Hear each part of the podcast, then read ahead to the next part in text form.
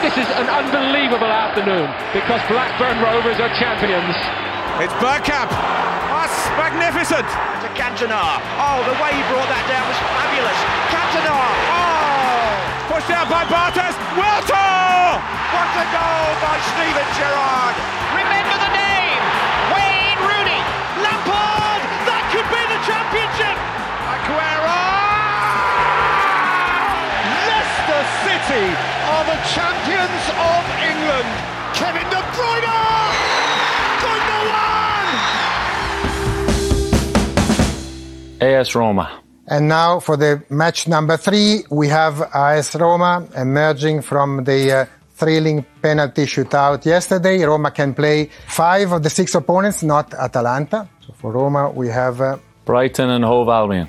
Brighton and Hove Albion, so an Italian coach facing an Italian team. Roma versus Brighton, first participation in a UEFA competition for Brighton. Ennesimo appuntamento con Italia contro Inghilterra nelle Coppe Europee. Agli ottavi di Europa League c'è Roma-Brighton. Benvenuti a In The Box, il podcast sul calcio inglese. In questa puntata analizzeremo la doppia sfida europea tra la squadra di De Zerbi e quella di De Rossi, ma parleremo anche dei ragazzini di Klopp vittoriosi in Carabao Cup. Ricorderemo il grande Stan Bowles e parleremo anche di un fattaccio di cronaca coinvolto un centrocampista del QPR.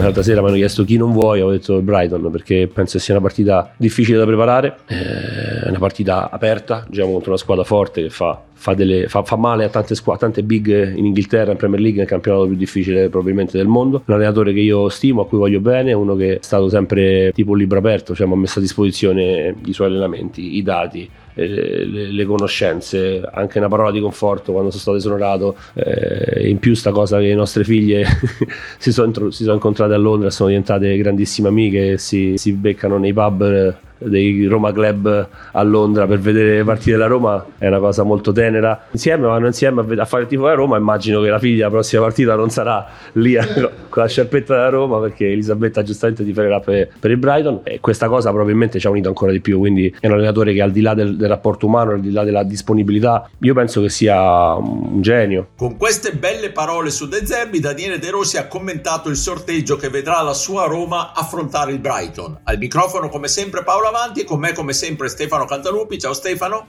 Ciao a tutti, bentrovati. E da Londra, Pierluigi Giganti. Ciao Pierluigi. Ciao ciao. Abbiamo interpellato il collega della Gazzetta Alex Frosio, grande conoscitore di Roberto De Zerbi fin dagli, dagli, esordi dell'allenatore oggi al Brighton, per cercare un po' di analizzare questa intrigantissima sfida tra il suo Brighton e la Roma di Daniele De Rossi. Ascoltiamo Alex. Alex, intrigantissimo scontro tra Roma e Brighton, entrambe possono considerarsi sfortunate per essersi beccate reciprocamente, però no, ci hanno regalato un doppio confronto che dovrebbe essere molto bello da, da vedere, vero? Bellissima sfida, sì. Bellissima perché da una parte c'è una squadra e un allenatore come eh, De Rossi che è in crescita, che in poco tempo ha messo insieme una squadra che direi finalmente gioca, gioca un calcio apprezzabile.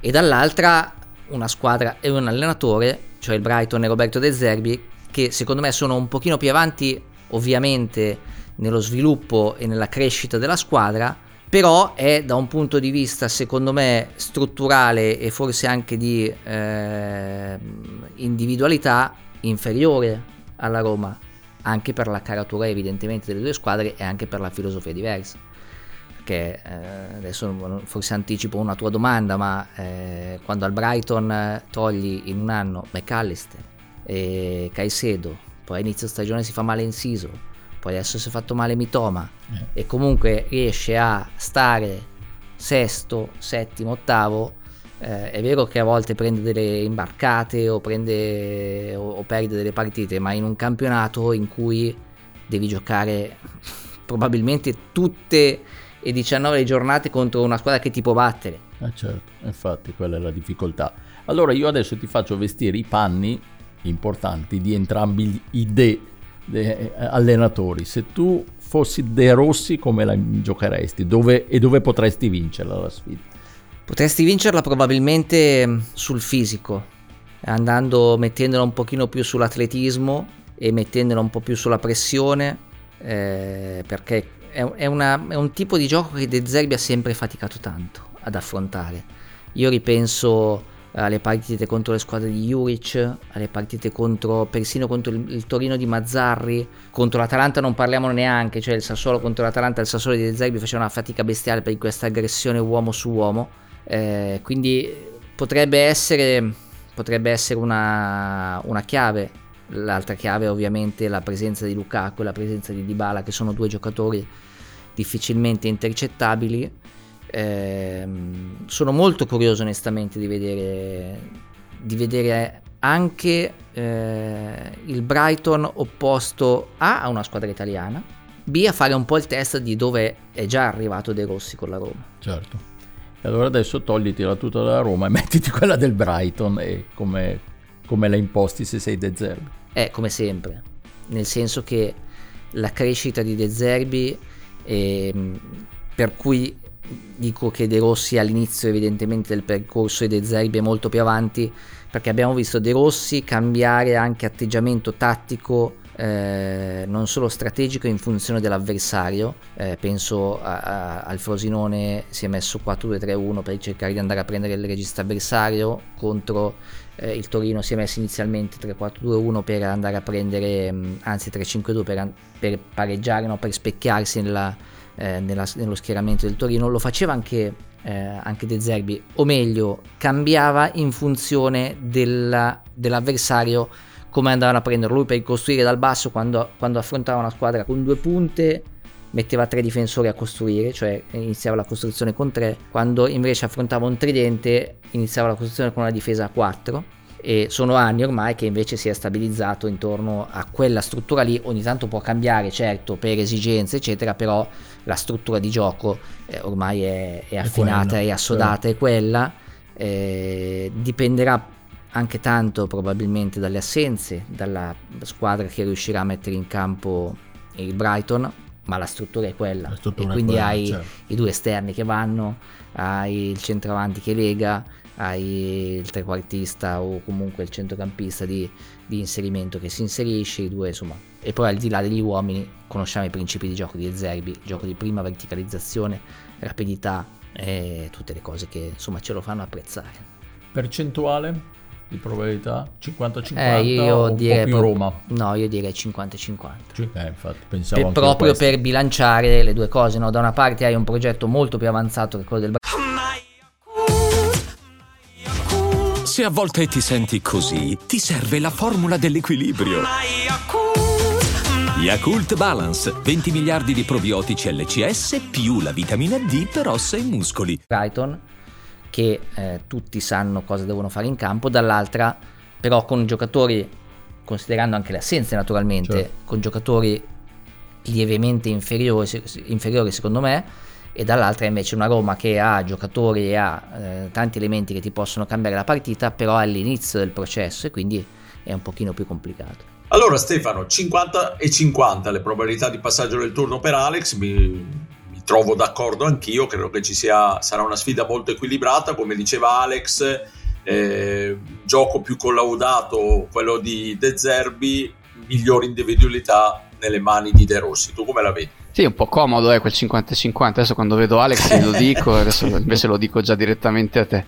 No, però è vero, è difficile in questo momento mh, avere una idea chiara di come possa andare perché mh, avrei dato qualcosina di più al Brighton io, ma a vedere come si sono messi un po' gli ultimi mesi, eh, effettivamente la cosa si è molto riequilibrata e anche perché è salita decisamente la Roma. Adesso leggevo proprio poco prima di, di collegarci con questo, per questa puntata del podcast, eh, una frase di Juric che parlava parlava di poche differenze tra la Roma di Mourinho e quella di De Rossi, lui che l'ha appena affrontata. Però insomma mh, mm, non mi permetto ovviamente di giudicare il, la visione di un tecnico che fa quello di lavoro e che, che quindi ha eh, memoria fresca ecco, di quello che ha visto, però almeno dal punto di vista eh, dell'atteggiamento, anche oltre che dei, dei risultati che sono nettamente migliori, la Roma sembra aver fatto un passo avanti mi sembra essersi scrollata un po' anche di dosso questa eh, perenne sensazione di noi contro il mondo che purtroppo le squadre di Mourinho hanno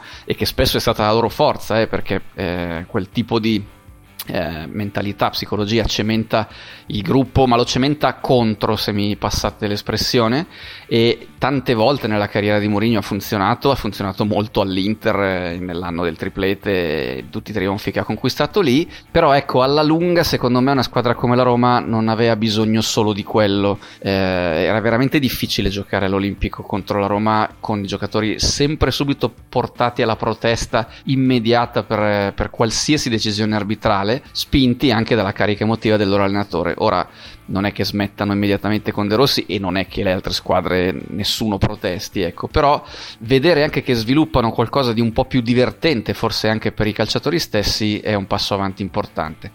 Eh, il Brighton è partito molto bene in questa stagione, eh, come già aveva chiuso quella precedente, poi tra infortuni e giocatori andati via, come già eh, si ricordava in questa puntata del podcast, le cose sono andate un po' meno bene. Sono arrivate sconfitte anche contro squadre come il Wolverhampton, che per esempio eh, li ha eliminati adesso anche dalla Coppa e a, invece a inizio stagione non, non sembrava poter essere una squadra che teneva, che avrebbe potuto tenere lo stesso passo del Brighton in campionato. Eh, è difficile onestamente capire quali sono le cause di questo leggero passo indietro, ovviamente molto dipende dal fatto che, come si è detto, eh, si investe molto in altre squadre, invece il Brighton non ha in questo momento una, una politica di questo genere però eh, qualcosa insomma deve essere successo senza voler fare nessun tipo di, di, allarmismo perché per carità il lavoro di De Zerbi resta maiuscolo.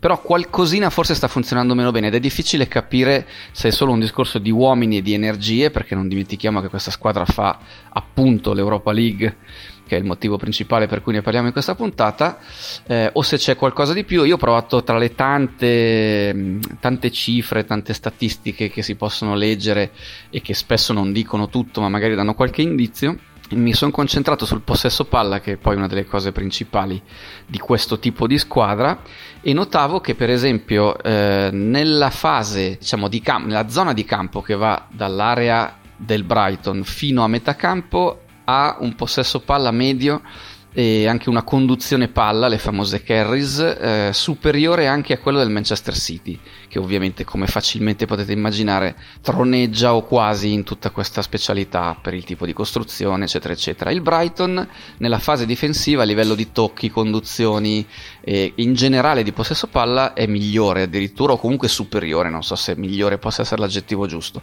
Quando invece si va dall'altra parte scende e scende nettamente anche rispetto ad altre squadre, quindi sembra fare più fatica poi a concretizzare quel possesso anche nell'area avversaria o comunque nella tre quarti avversaria e non a caso è arrivata qualche sconfitta un po' strana, cioè qualche 1-0 che non è la sconfitta da Brighton che ti aspetteresti, no? Adesso non è che debbano perderle tutte 4-3 o 5-4 quelle che perdano, però l'1-0 non è un risultato che io mi aspetterei per una squadra di De Zerbi di vederlo troppo frequentemente.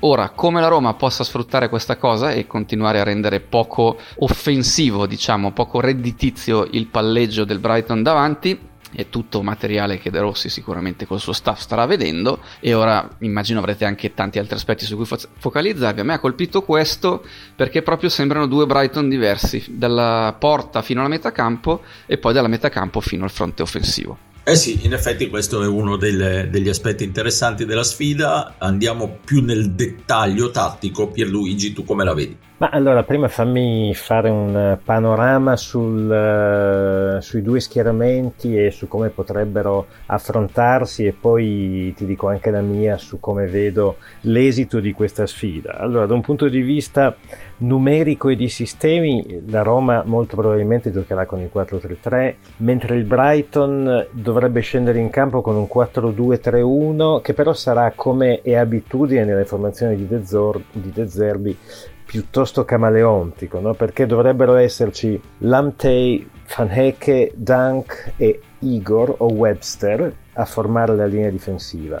E già qua è interessante secondo me vedere come De Zerbi abbia recentemente accantonato un laterale vero che è mm, Tupignan per schierare tra i quattro di difesa tre elementi che sono principalmente dei centrali. Poi in linea mediana ci saranno Gross e Gilmour e davanti a loro buonanotte Welbeck e Adingra. Mi aspetto che in fase di non possesso Adingra possa scalare e piazzarsi a laterale alto e così si andrebbe a formare una linea a 5 in difesa dove i tre centrali di cui dicevamo prima potrebbero trovare la loro collocazione ideale. Se Igor giocherà come mi aspetto da laterale atipico sulla sinistra, ecco che da quella parte io credo che Dybala possa sfruttare la sua rapidità e anche prendersi il gioco del brasiliano con i suoi guizzi e con i suoi tagli. Sull'altra corsia c'è un'altra sfida interessante perché per una volta un elemento come El Sharabi che non ha un fisico strabordante però avrebbe ben 15 cm e 17 kg di vantaggio sull'Amtey che eh, mi aspetto operi sulla corsia destra del eh, Brighton. In mezzo al campo ci sarà il terzetto della Roma, quello classico con Cristante, Paredes eh, e Pellegrini e credo che eh, la Roma dovrà essere brava e riuscire in fase di possesso a spingere il più tecnico dei tre che è Pellegrini qualche metro più avanti per riuscire a mettersi tra, tra le linee del Brighton, tra la difesa e, e, e i due mediani. Di contro, eh, secondo me De Rossi e la Roma dovranno fare attenzione a tenere sotto controllo Welbeck, che sarà il riferimento centrale del trio dietro l'unica punta Ferguson. Ma anche buonanotte, perché io mi aspetto che l'argentino molto spesso si accentri, soprattutto quando Adingra andrà dall'altra parte a mettersi un po' più sulla fase difensiva. E accentrandosi, avendo quindi dietro l'unica punta, sia Welbeck sia Buonanotte, io credo che Paredes, che predilige operare da playmaker basso ma che ha dei limiti importanti come marcatore, possa andare in difficoltà anche ehm, in inferiorità numerica. Non penso che Lukaku in questa partita o in queste due partite possa essere decisivo, nel senso che ovviamente Lukaku è un giocatore che insomma non lo scopriamo oggi, ha sempre segnato anche se maggiormente con squadre di, di livello non uh, eccelso che lo andavano ad affrontare. Però secondo me nella morsa di Faneke, Igor Webster e soprattutto l'ottimo Dunk, che sarà quello che si lo troverà più spesso di fronte, io credo che possa soffrire. Per quel che riguarda la fase difensiva della Roma, eh, secondo me eh, dovranno essere bravi i giallorossi a dare adeguata copertura ai due laterali bassi che saranno Karsdorp e Spinazzola perché mi aspetto che in particolare ad Ingra a sinistra ehm, rientri sul suo piede favorito che è il destro per, e, per centrare e a volte provare anche a concludere. Quindi è importante che a Karsdorp e Spinazzola venga data copertura sia eh, dai due centrali di difesa e sia anche dagli intermedi di centrocampo. Quindi insomma tantissimi duelli interessanti, tante varianti tattiche, secondo me sarà una partita dal punto di vista tattico che mh, mm, ci darà tanto. Eh, mi aspetto che nell'ambito delle due sfide ci sia un gol di differenza, non di più. E io non sono d'accordo sul 50-50, secondo me la Roma è favorita.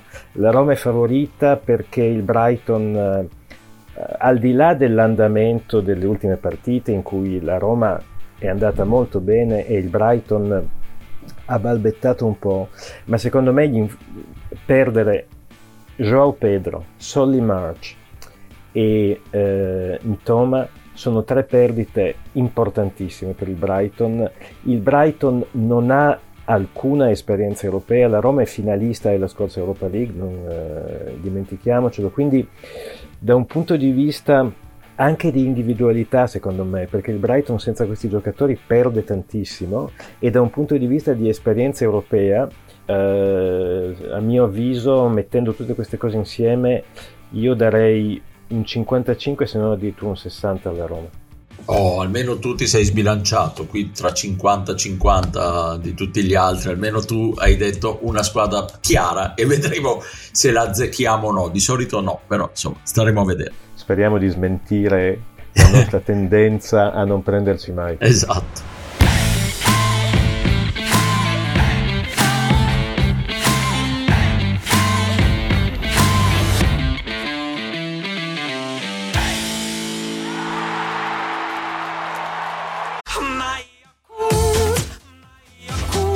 A volte ti senti così, ti serve la formula dell'equilibrio. Yakult Balance, 20 miliardi di probiotici LCS più la vitamina D per ossa e muscoli. Il top della settimana.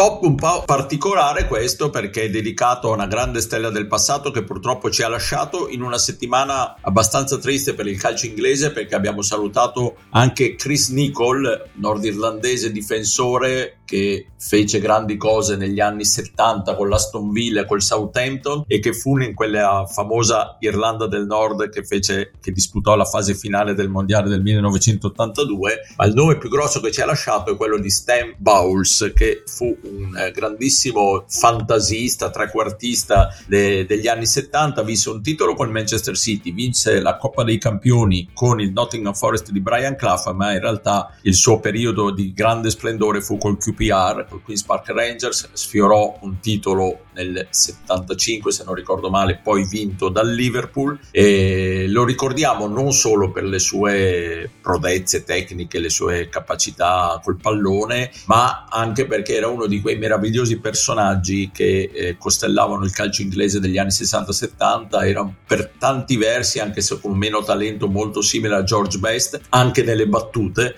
eh, attribuita a lui una battuta che famosissima, che fu attribuita anche a Best, quella del ho speso tutti i miei soldi in macchine, alcol e donne, il resto l'ho sperperato, e lui fece una battuta simile, eh, un personaggio incredibile di un calcio veramente d'altri tempi, lo, era uno scommettitore e molto spesso de, vicino a Loftus Road, lo stadio del QPR, lo beccavano nel, nel, negozio dove si facevano le scommesse 20 minuti prima della partita, eh, già con la divisa da gioco indossata, spesso veniva poi beccato al pub 20 minuti dopo la fine della partita, capite bene che veramente stiamo parlando di un altro calcio, ma è uno di quei fantastici personaggi che chi è un po' più in là con gli anni come il sottoscritto eh, sono quelli che hanno conquistato tanti appassionati e hanno avvicinato tanti appassionati al calcio inglese, un calcio che non esiste più, non potrebbe più esistere un calcio del genere, però insomma lo ricordiamo con grande affetto, è stato veramente un grande personaggio.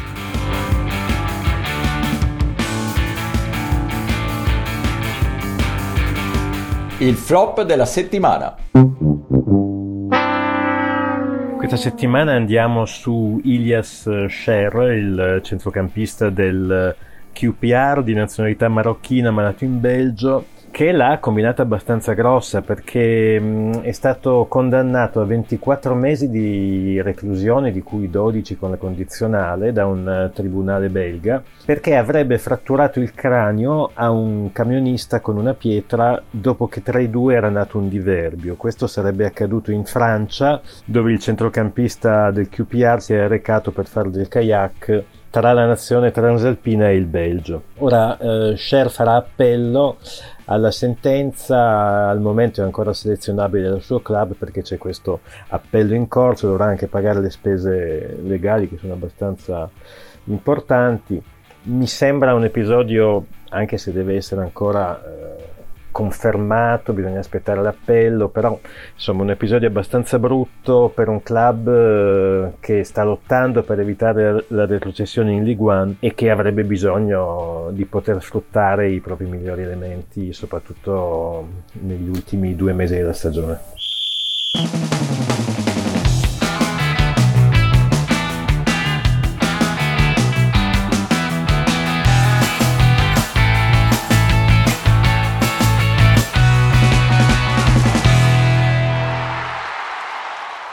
I got told outside that there's an English phrase you don't win trophies with kids. I didn't know that. Yeah, right. It knew.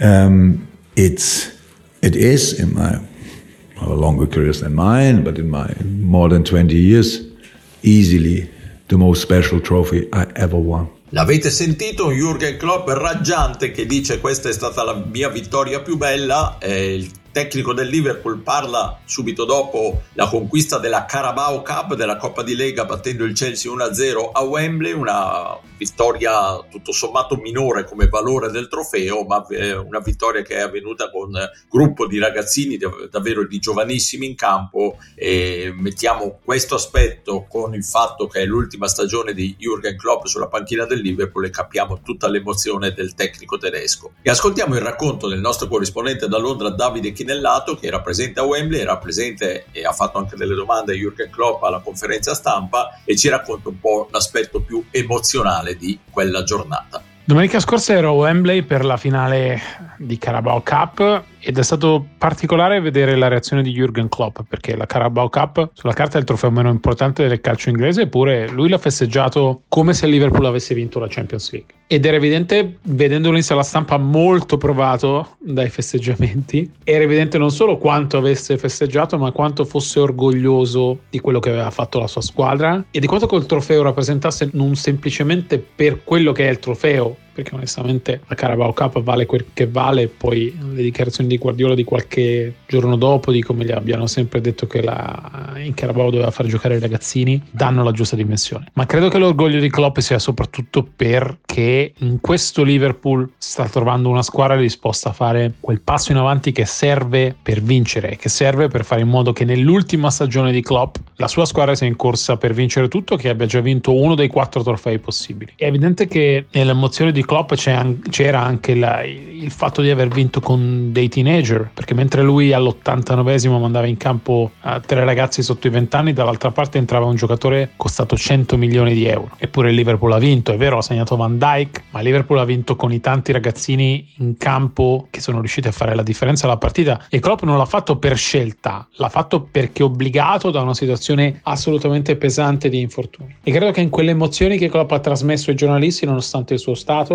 ci fosse anche quel ballo alla fine della partita, dopo, dopo, essere scesi dalla tribuna di Wembley, dopo essere stati in campo sotto l'arco del vincitore, tutto il Liverpool è andato a schierarsi davanti alla curva dei tifosi. Wembley c'erano oltre 88.000 persone, era diviso a metà tra, tra, rossi e blu, tra tifosi del Liverpool e tifosi del Chelsea, e tutta la squadra è andata a schierarsi in fila come se stessero ascoltando l'inno nazionale, guardando verso la curva, cantando You'll Never Walk Alone, l'inno del Liverpool, e ballandolo assieme ai tifosi. E Klopp era uno dei più emozionati in tutto questo. È evidente che ha giocato un ruolo il fatto che questa sarà la sua ultima stagione alla guida del Liverpool ed è evidente però che tutto l'ambiente Liverpool ha trasformato questo annuncio così epocale di uno degli allenatori più vincenti della sua storia pronto a lasciare in una motivazione extra così pesante che anche in una situazione di emergenza totale viene fuori il carattere e la classe del Liverpool. Come poi è uscito nell'ottavo di finale di FA Cup dove la squadra era ancora in emergenza peggiore e dove i due gol nel 3-0 al Southampton sono arrivati da, da due giocatori che malapena superano i 18 anni.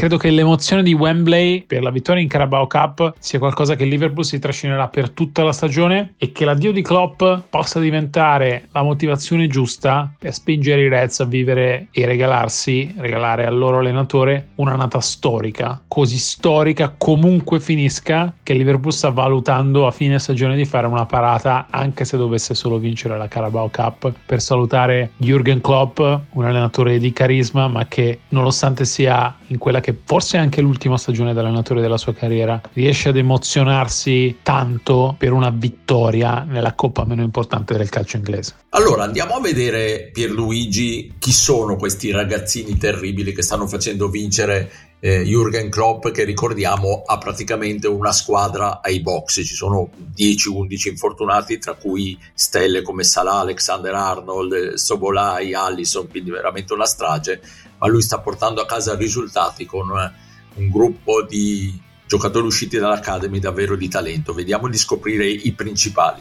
Sì, mi sono mh, soffermato su quattro in particolare perché eh, ci vorrebbe troppo spazio per andare su tutti, che sono i quattro su cui mi sono so- soffermato sono Br- Conor Bradley, Clark, uh, McConnell e um, Dance. Allora, partiamo da, da Conor Bradley, per il quale eh, l'inizio di questo 2024 è stato davvero indimenticabile perché gli sono capitate le cose più meravigliose e quelle più angoscianti. No? Lui debuttato, lui è nordirlandese, ha debuttato in Premier il 21 gennaio e già ha piazzato un assist poi dieci giorni dopo 4-1 contro il Chelsea, un gol, due passaggi gol, player of the match, quindi e, e, ha avuto successo in maniera molto molto veloce. Domenica scorsa, ovviamente, come dicevi tu, ha conquistato la Carabao con la maglia del Liverpool, il suo primo trofeo con i Reds. E, e in mezzo però a questa serie di trionfi la perdita del padre Joe che si è spento il 3 febbraio. Il, um, il, giocatore è un, è un, laterale destro che ha quasi fatto dimenticare Alexander Arnold uh, con una serie di prestazioni che hanno messo in evidenza fisico, carattere, talento. È un giocatore con tantissima voglia di imparare, è un ragazzo umile, addirittura quando arrivò al Liverpool rifiutò un contratto da professionista preferendo fare la gavetta come gli altri. È un giocatore poliedrico e contro il Chelsea l'ha dimostrato perché ha giocato da laterale basso ma poi è passato a esterno offensivo sempre sulla destra. Viene da un prestito al Bolton dove l'anno scorso ha vinto l'English Football League Trophy ed è stato il miglior giocatore dell'anno e il miglior giovane dell'anno tra i Trotters e poi ha anche già, ha solo 20 anni, ma già 13 con, presenze con la nazionale dell'Irlanda del Nord e una piccola curiosità, aveva iniziato con il calcio gaelico, quindi sui contrasti non stupisce il fatto che non si tiri mai indietro. Secondo nella nostra rassegna dei ragazzini è Bobby Clark, 19 anni appena compiuti, lui è un figlio d'arte, vedremo che questa cosa del figlio d'arte ritorna perché non è l'unico. Suo padre è Lee Clark, che ebbe una buona, quasi eccellente carriera nel, come centrocampista nel Newcastle e nel Fulham e adesso è il tecnico dell'Al-Merik in Sudan. Uh, Bobby Clark è cresciuto nell'Academy del Newcastle e a 16 anni è andato a Liverpool per un milione e mezzo di sterline, quindi insomma era uno che già da teenager, eh, che peraltro è ancora teenager adesso, però eh, prometteva eh, molto bene e sta confermando. Lui è partito come ala sinistra, però progressivamente è stato trasformato in un centrocampista, ora gioca principalmente come, come intermedio, però può ancora giocare come esterno sulle due fasce. È bravo in possesso palle, bravo in fase difensiva, grandissimo lavoratore nel periodo del Covid, quando non poteva allenarsi con i suoi compagni fece lunghissime sessioni con un tecnico privato che ne hanno migliorato ulteriormente le qualità tecniche. Ha già fatto otto partite con i Reds ed è nelle nazionali giovanili inglesi dove ha fatto tutto l'iter e attualmente è nell'Under 19. Un altro diciannovenne, James McConnell, anche lui un centrocampista, è di Newcastle, quindi c'è una tendenza ad andare a prenderle nel nord-est. Lui però proviene dal vivaio del Sunderland. È un giocatore poliedrico negli ultimi tempi sta giocando principalmente come vertice basso, in mezzo al campo, però eh, come dicevo può operare in qualsiasi posizione sulla linea mediana, addirittura può giocare da centrocampista offensivo, ma addirittura anche da terzino.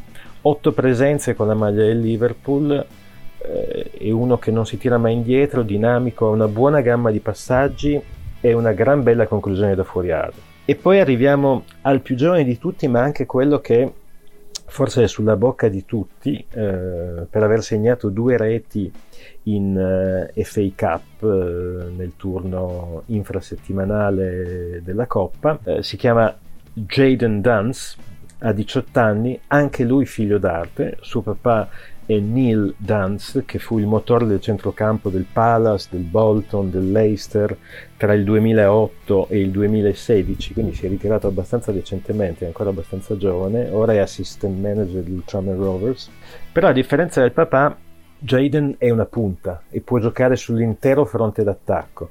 È uno molto superstizioso, uno che non vuole contare le sue reti perché dice altrimenti smetto di segnare. Ha avuto problemi fisici gravi perché nell'Under 16 del Liverpool ha dovuto combattere con la malattia di Osgood Shuttler che causa un forte dolore alle ginocchia. Ora però tutti i problemi fisici sono superati e insomma in coppa contro il Southampton come dicevo ha fatto vedere quello che vale doppietta entrando alla panchina. Lui viene dal calcetto quindi negli spazi stretti la sua tecnica la capacità di sgusciare eh, sono importanti e si vede che sono mutuati proprio dal futsal. È stato spesso paragonato a Bobby Firmino. Ovviamente lui farebbe calte false per ripercorrere le orme del brasiliano ma al momento prova a maturare in maniera graduale, che mi sembra la cosa giusta da farsi. E insomma, questo è solo un summary dei giovani, ce ne sono altri, c'è Kumas, eh, c'è una squadra intera e credo che Klopp quindi lascerà un tesoretto mica da poco anche a livello giovanile al suo successore. Esatto, lascia un tesoretto mica da poco, una bellissima eredità e ci chiediamo Stefano se si porranno le basi con questi giovani per un altro ciclo vincente con un altro allenatore? Allora, dipende dall'allenatore, perché la semina è quanto di meglio si potesse fare, secondo me. Eh, siamo in un'epoca post eh, Salah, Firmino, Mané, nel senso che due dei tre sono già andati e tra l'altro due di un peso tatticamente enorme, al di là di tutta la parte eh, psicologica, diciamo, il peso, il valore anche mentale, che, l'impronta mentale che davano sulla squadra, ma eh, insomma per tanti anni il Liverpool è stato Salah, Firmino, Mané, poi ovviamente supportato da, da Henderson, da tutto il centrocampo che, che conosciamo, eh, che non stiamo qui adesso giocatore per giocatore a ripetere, però era soprattutto quello, c'era un tridente all'interno di una squadra che andava a una velocità rock, eh, rock metal, diciamo, eh, nel senso proprio dei gusti anche musicali di Klopp, e eh, per, per, parecchio tempo l'impronta è stata questa. Ora è rimasto solo Salah che eh, arriva non proprio al viale del tramonto, ma ha chiaramente imboccato l'ultima parte della, della sua carriera, al di là delle, poi, delle decisioni che avrà sul suo futuro nei prossimi anni, eccetera, eccetera. Però è chiaro che abbiamo voltato pagina eh, in maniera netta ed è evidente che vedere così tanti giovani eh, andare a conquistarsi un, un trofeo come, come, hanno fatto pochi giorni fa e adesso di nuovo magari andare a sfidare lo United nell'altra coppa eh, che è un esempio opposto di, di, come purtroppo vengono gestite le cose. Eh, dico purtroppo per i tifosi United e un po' anche per me però eh, insomma lo United si sta accorgendo tardi di poter fare un po' come fa il Liverpool per provare a eh, invertire la rotta almeno come prospettive future. Quindi io avrei voluto vedere onestamente più Kobe Maino e più questi, questi giocatori qui piuttosto che incaponirsi con giocatori ormai tutto sommato fatti e finiti e che non hanno più grosso margine di miglioramento e che forse certi difetti non li toglieranno mai. Il Liverpool ha fatto tutto un lavoro invece per mandarli in acqua già molto presto e quindi eventualmente poter limare i difetti che sicuramente ci saranno e invece mantenere questa loro freschezza e queste loro grandi potenzialità eh, anche tecniche per, eh, per poter brillare poi nel futuro.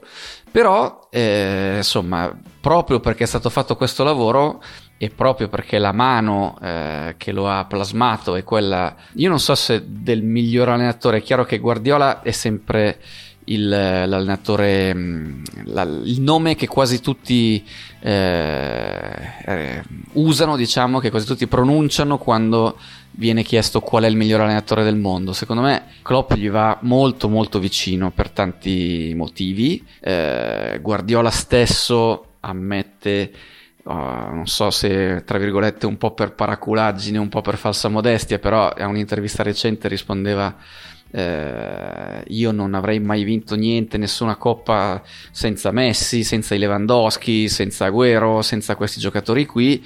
Eh, con mio nonno non riuscirei a vincere nessuna coppa. Eh, bella forza, viene da dire, però cioè, diciamo, mh, metteva i suoi meriti personali un pochino dietro alla forza dei singoli. Eh, Klopp non ha sempre avuto sinceramente dei giocatori eh, dello stesso livello o giocatori cioè, il City ha avuto terzini presi a 60-70 milioni di sterline, il Liverpool non, non è sempre stato così.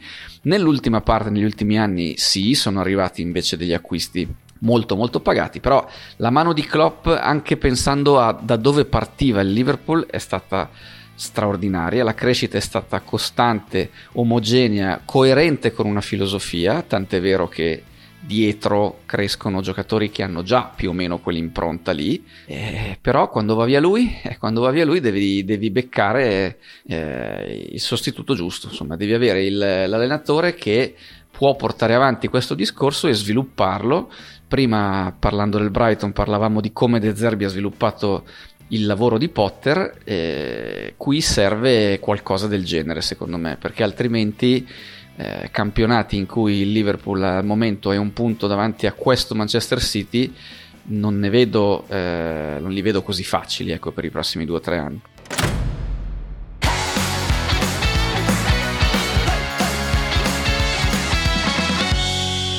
L'agenda della settimana.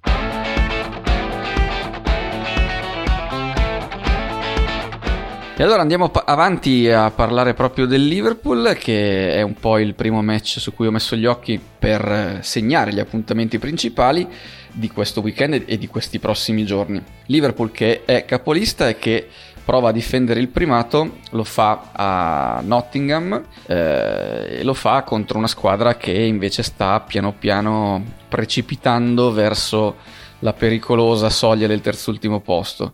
Non è proprio in crisi nera il Forest, però è evidente che rispetto al buon inizio di stagione poi piano piano piano piano eh, le cose sono andate un po' peggiorando, anche perché c'è stato il risveglio di qualche squadra, prima di tutti il Luton, che, che ha rimesso un po' tutti in pericolo e che prova a fare qualcosa di diverso rispetto alla retrocessione delle tre neopromosse dell'anno scorso. Il Liverpool ovviamente ha, dal canto suo invece ha bisogno di eh, rintuzzare l'attacco di quelli di chi insegue prima di tutti proprio il Manchester City perché poi la partita di cartello di domenica pomeriggio è quella tra City e United ovviamente il derby per quanto i Red Devils siano non dico in disarmo ma eh, insomma in preda a, a, tutta una serie di, di capovolte, giravolte mentali e, e, proprio dal punto di vista dei risultati perché eh, la sconfitta col Fulham è stata veramente traumatica da questo punto di vista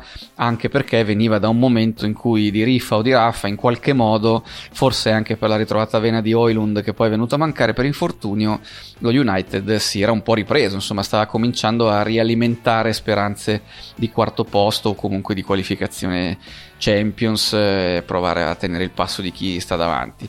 Però resta sempre il derby di Manchester e quindi eh, assolutamente fari puntati su questa partita. City che poi eh, va a giocare ovviamente anche in settimana per la Champions League, ma qui il vantaggio sul Copenaghen è consistente. Questo succede mercoledì alle 21 per andarsi a conquistare i quarti di finale. Il giorno dopo è quello, diciamo, dal punto di vista eh, inglese forse più interessante, perché di Roma Brighton abbiamo già parlato diffusamente, alla stessa ora in realtà, tanto per cambiare di nuovo il Liverpool, visto che questa è una puntata tra Brighton e Liverpool, Liverpool che va a Praga eh, per eh, appunto l'andata degli ottavi e c'è anche il West Ham che si è guadagnato l'accesso, insomma facendo il suo nel girone facendo un campionato abbastanza tranquillo e adesso invece alle 21, quando sapremo già i risultati delle altre, va a Friburgo.